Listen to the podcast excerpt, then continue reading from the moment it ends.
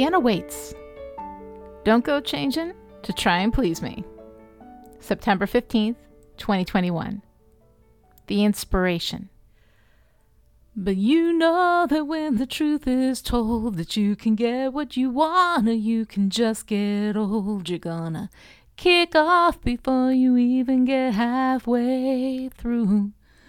Ooh, when will you realize Vienna waits for you? Billy Joel, Vienna.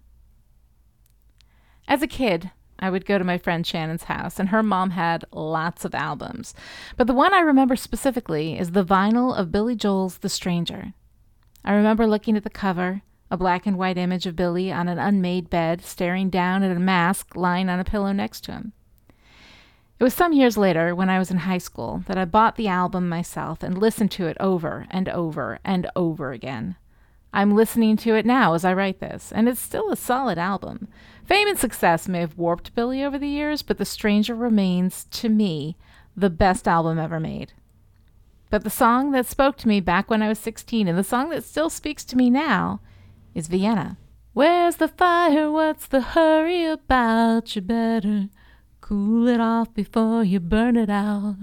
You've got so much to do and only so many hours in the day. Hey. I've never had the patience to wait for what was coming. I raced toward my future, bored with where I was and busting at the seams to get to the next big thing. Vienna, to me, is a shorthand term for all of the things I wanted to do or to be that I couldn't wait to do or to be. I don't know if I believe in fate or destiny. But the idea that Vienna waits for you, that what is yours will be yours when it is time, and until then, burning rubber and smoking your tires, reaching for an inevitable future that will show up only when it's good and ready, is just a waste of energy. I still do it. I have no patience. Even now, in the back nine of middle age and staring at the first nine of flat out old, I'm consistently leaning forward, anxious for the next thing. And sometimes that means I miss out on what's pretty great right now. I don't know if I'll ever change. I don't know if I can. But maybe while I'm leaning forward into the next big adventure, I can look around a bit too and appreciate the now a bit more. I'd settle for that.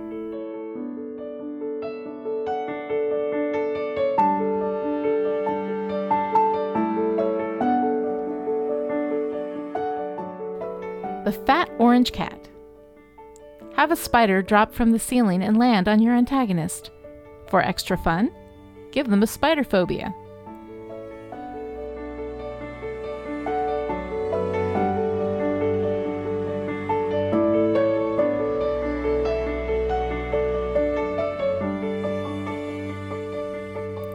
The trope. As you know, Mary, I've said pretty often that tropes are not bad in and of themselves. Just because something isn't new doesn't mean it doesn't work great. Most tropes are absolutely value neutral, and the reason they get used so much is because they're so effective. But sometimes a trope gets used a lot because it's an easy, if inelegant way for a writer to do something they need to do, and they're either too inexperienced or, and pardon me for this whopping bit of judgment, too lazy to do it right. As you know, Mary, AYKM, is one of those tropes. For those of you who don't know, AYKM dialogue is when one character explains something out loud to another character, even though that other character already knows everything the first character is talking about. This is done so that the author can convey this information to the reader. As you know, Mary is generally not great, but what if you could take a bad trope and turn it around? Is there a way for you to use As You Know Mary dialogue for a story reason that doesn't include the need to inform an audience, even an in text audience? I mean, that's the easy one, right? Your characters want someone to know something, and they know that someone is listening, so they do awkward AYKM dialogue to get the message across. It's narratively legit, but I feel like there's also a usage of AYKM that doesn't just transpose the exposition from an extra textual receiver, the reader, to an in text receiver. What do you think? Can AYKM be redeemed? How might you make that work?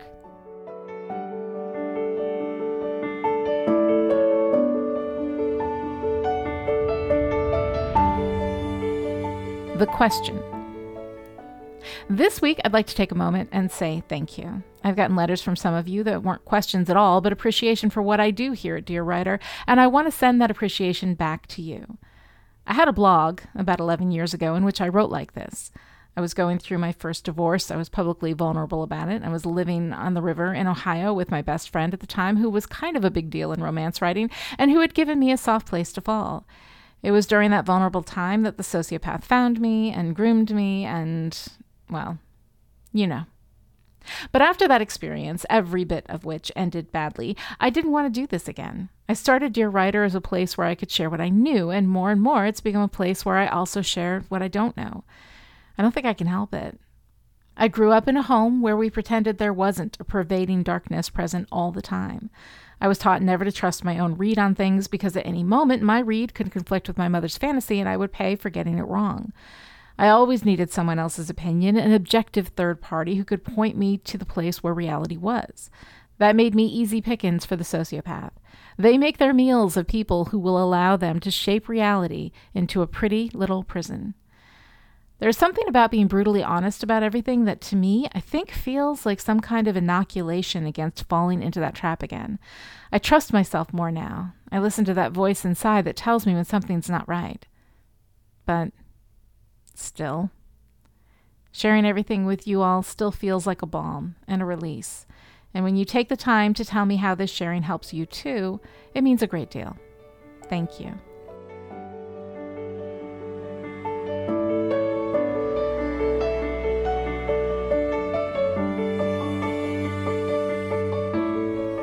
Practical.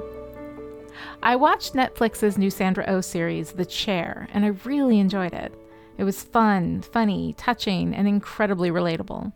While I have yet to watch Sandra O oh in anything where I didn't fucking love her, I also loved everyone else. Holland Taylor is 78 and bringing it. The other Duplass brother is charming when he's let out on his own.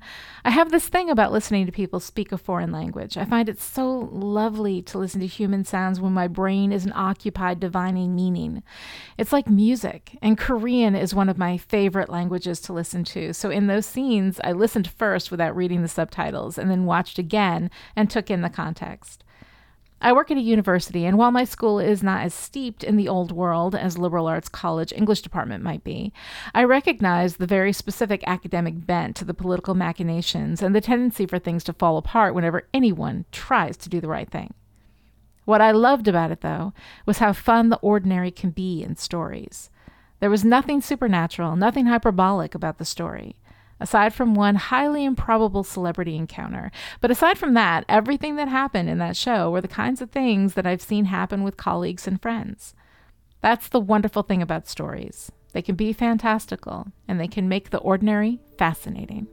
Highly recommended. Everything, Elle.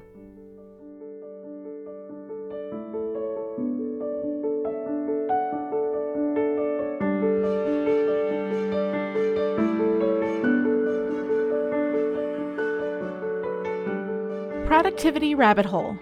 Does it actually help? I don't know. Let me check the 45 apps I just downloaded and get back to you. September 18th, 2021. Dear writer, I've been watching a lot of productivity videos this week. I'm a fairly productive person. I don't feel like I'm lacking in accomplishment. But I've got a lot to do in the coming months, and I like having systems when I'm going to do a thing. So I went on the hunt for some suggestions and came across this guy named Ali Abdaal on TikTok.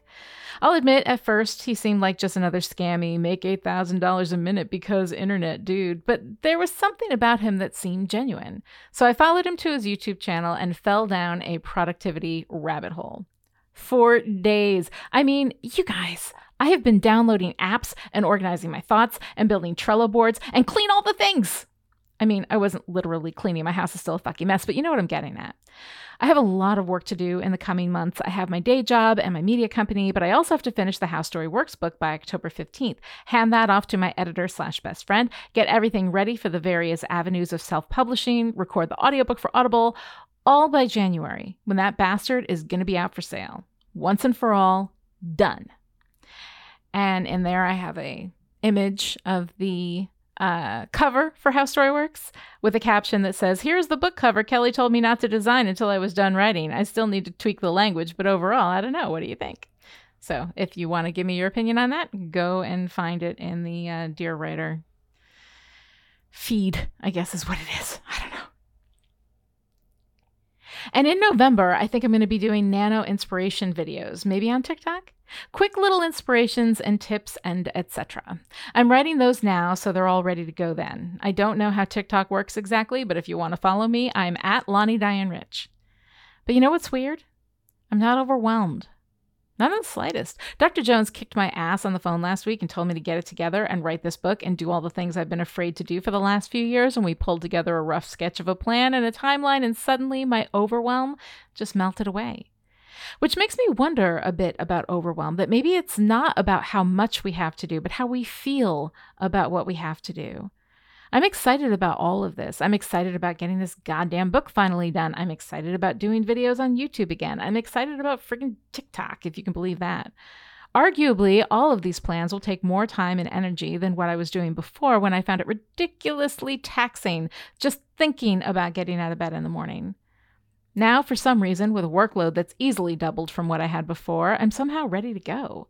I mean, I'm not looking this gift horse in the mouth or anything. I'm going to ride this wave as far as it'll take me, and from there, I'll claw and scrape my way to the end if I have to. But right now, I'm feeling pretty good. So I'm doing this thing. I'm doing it with systems and strategies and random ideas and a lot of coffee. The next three months are going to be the start of a big thing for me, and I'm going to need you guys. I'm going to need you to cheer me on when I get exhausted. I'm going to need you to retweet and follow and like and subscribe and tell your friends. I'm going to need you to come to my Saturday create alongs. What's a create along? Glad you asked. From 10 a.m. to 2 p.m. Eastern Time every Saturday starting September 25th and going at least until my deadline, I'm going to host live create alongs on YouTube where I write this goddamn book live, 25 minutes working, and then a five minute break where I chat with whoever's there with me. Do you have a project you'd like to finish? Doesn't have to be a book. Are you knitting a sweater, painting a picture, making costumes for your kids' school play? Perfect. You qualify. Subscribe to my YouTube channel for notifications. Trust me, it'll be fun. Everything L.